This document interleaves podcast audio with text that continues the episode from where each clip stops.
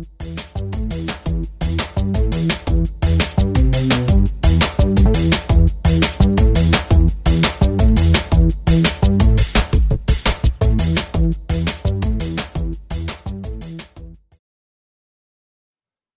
ーテックポッドキャストの放送を始めます。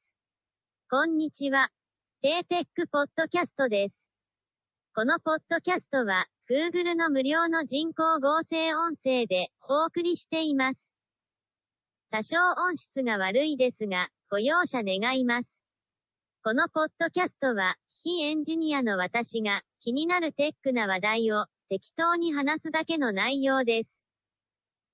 今回は、Android TV Box を買ってみた話をしたいと思います。Android CV TV Box とは、テレビの HDMI 端子につなげて使うボックスタイプの Android 端末です。海外ではセットトップボックスとも呼ばれています。身近なところでは Amazon の Fire TV や Android ではないですが Apple TV もセットトップボックスです。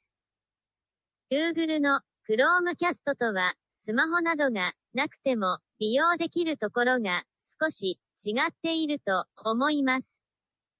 Android TV Box は中国の業者がいろいろな種類を販売しています。見た目はただの箱ですが、Android のタブレットのようにアプリをプレイストアからインストールできます。テレビ画面をタップできないので、Android TV Box を赤外線のリモコンやキーボードをつないで操作するわけです。私が買ったのは Android 10.0 Bluetooth TV Box 6K という Android TV Box になります。確か3000円程度で買ったと思います。見た目は箱型で HDMI 端子と2つの USB 端子と LAN 端子と電源端子がついています。さらにデジタル時計としても使えるように小さな画面がついています。付属品は HDMI ケーブル、電源アダプター、赤外線リモコンのみ、大きさは 10×10 センチくらいです。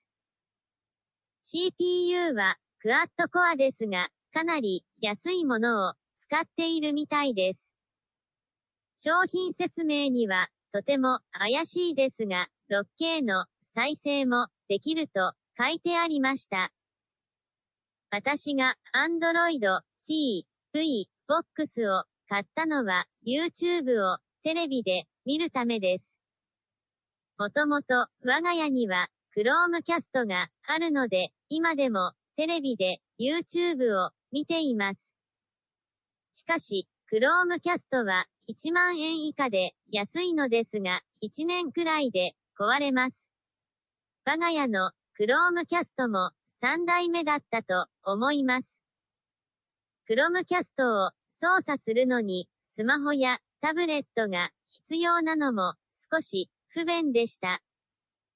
そこで Chromecast の半額以下の Android TV Box を試したくなったわけです。Android TV Box のセットアップは Wi-Fi のパスワードを入力するのが面倒でした。リモコンの上下左右ボタンで文字を入力するのに慣れていないので大変だったわけです。結局、Android TV Box の USB 端子にキーボードを接続して入力しました。あとは赤外線リモコンで操作しましたが、YouTube の動画検索で文字入力するのはやはり面倒でした。YouTube の登録チャンネルをたくさん登録して動画を上下左右ボタンで選ぶ方法が使いやすいと思いました。動画の再生はフル HD なら全く問題なく画質も綺麗です。しかし、2K の動画だと、コマ落ちする動画もありました。